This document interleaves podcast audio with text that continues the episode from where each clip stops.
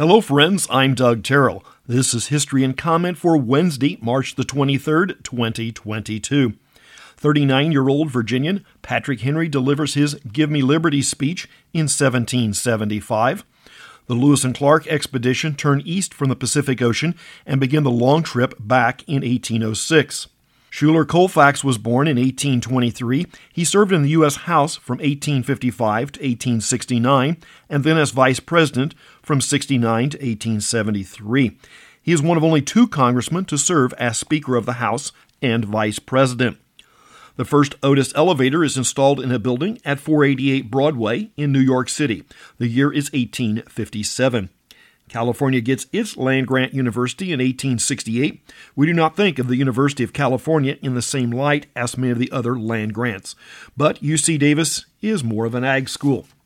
Cedric Gibbons was born in 1893. As an art director for the film industry, he designed the Oscar Award and then won 11 of them. He was also nominated for 39 Academy Awards, both records. Actress Joan Crawford is born sometime in the 1900s. Charles Werner was an editorial cartoonist. The Wisconsin native worked at a few newspapers before landing at the Indianapolis Star for almost five decades.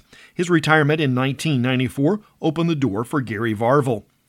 German rocket scientist Wernher von Braun is born in 1912.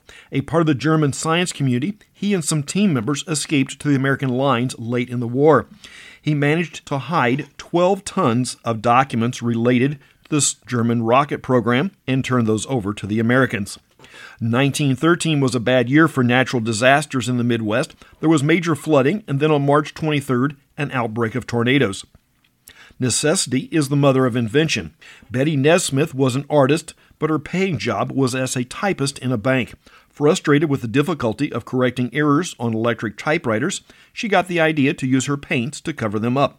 She used the method for over five years before going commercial, calling it Mistake Out. But the older folks will know it as liquid paper. The youngsters will wonder, what's a typewriter? Nesmith was born in 1924 on this day. She is also the mother of Monkee Michael Nesmith. Basketball player Moses Malone was born in 1955. The first two man U.S. spaceflight, Gemini 3, launches in 1965. The Russians had launched a three man crew the previous October. Seven time motorcycle trials world outdoor champion Dougie Lampkin is 46. Trials is a riding competition where fast is not the goal, but completing a course on skill and balance. Actress Keri Russell is 46. Former President Nixon sat down for a series of videotape interviews with British journalist David Frost in 1977. The broadcast did little to rehabilitate public opinion on Nixon and made Frost a cool million dollars. Country singer Brett Young is 41. He shares the day with another singer, Brett Eldredge, who is 36. President Reagan proposes his Strategic Defense Initiative in 1983.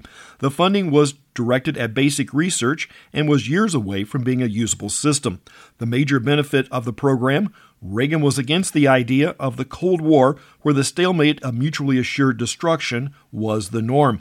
The concept of the SDI caused a panic in the Kremlin and helped bring down the Soviet Union. Call that a win for Magnus Ronaldus. The Russian space station Mir comes out of orbit in 2001 and burns up on re entry. Large pieces that survived fell into the southern Pacific Ocean. One year ago, the container ship Evergreen runs aground in the Suez Canal, stopping traffic for most of a week. Roughly 100 ships a day pass through the canal. That's history and comment for the 23rd day of March. I'm Doug Terrell. Now go and do something worth remembering.